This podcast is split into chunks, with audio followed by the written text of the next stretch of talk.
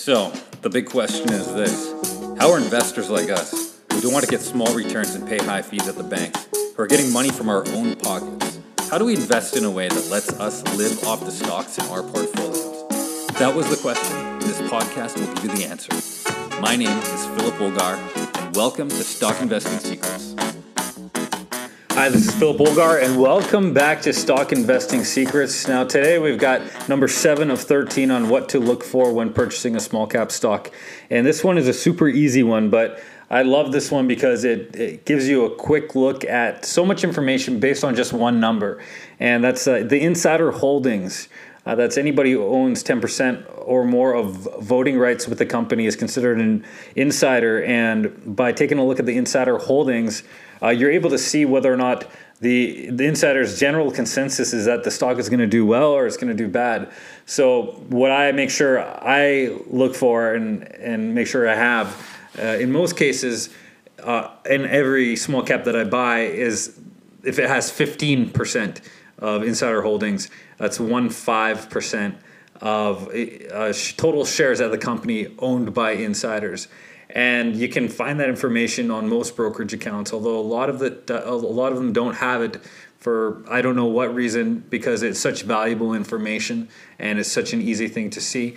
Uh, but you can find it on Yahoo Finance or other locations online that would uh, show you uh, different components of the stock. Uh, uh, and this one is a certainly a big one for me. Like take for example, um, if you were to take a look at Tesla TSLA uh, and if you saw on there that there's uh, only 1% insider holdings, it kind of makes you wonder why, uh, you know, the CEO being one of the wealthiest people in the world, why there's not a bigger stake in that. So you can actually see it broken down in most cases uh, who exactly is owning those stocks. So that tells me if I was to have a conversation with the, the CEO or anybody else who's an executive in the company, are they going to give me a, a, a positive outlook of that company or is it going to be pretty pessimistic?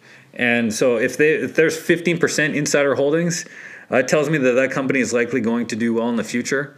Uh, you can also see and set up alerts with Google News that come into your inbox of uh, the keywords insider uh, and then sell or or um, purchase and then the ticker symbol of the stock that you're interested in. You'll get daily reports of whether or not there's been any activity in the news about that stock of purchases or sales by insiders.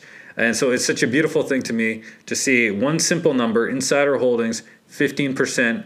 It's the closest thing that you can get to having a conversation with somebody who's an executive at that company without becoming an insider yourself and uh, having to report to the Security Exchange Commissions. And that's the reason why we get this information is because all these executives are required to report it to the Security Exchange Commission. And that's a beautiful thing for you and I because as investors, we want to know are the executives in that company so confident in their stock that they're making purchases themselves or are they not making purchases? And if you see a company that hits all the all the targets on the other 13 components that we take a look at when purchasing a small cap stock and there's like 0 or 1% uh, insider holdings, you might want to stay away from that stock there might be something going on with that company that we don't know about. Uh, but obviously, the insiders have more information than us, and that's going to give us uh, a better indication by looking at the insider holdings about whether it's something we want to buy. So, 15%, 1.5% insider holdings, as close as you can get to that. Of course, more than that is even more beautiful, and uh, that will help you in determining which small cap stock to buy. Would you like to see behind the scenes of exactly what we do each day to grow our portfolios? If so, then go join our free Facebook page at facebook.com slash stockinvestingsecrets.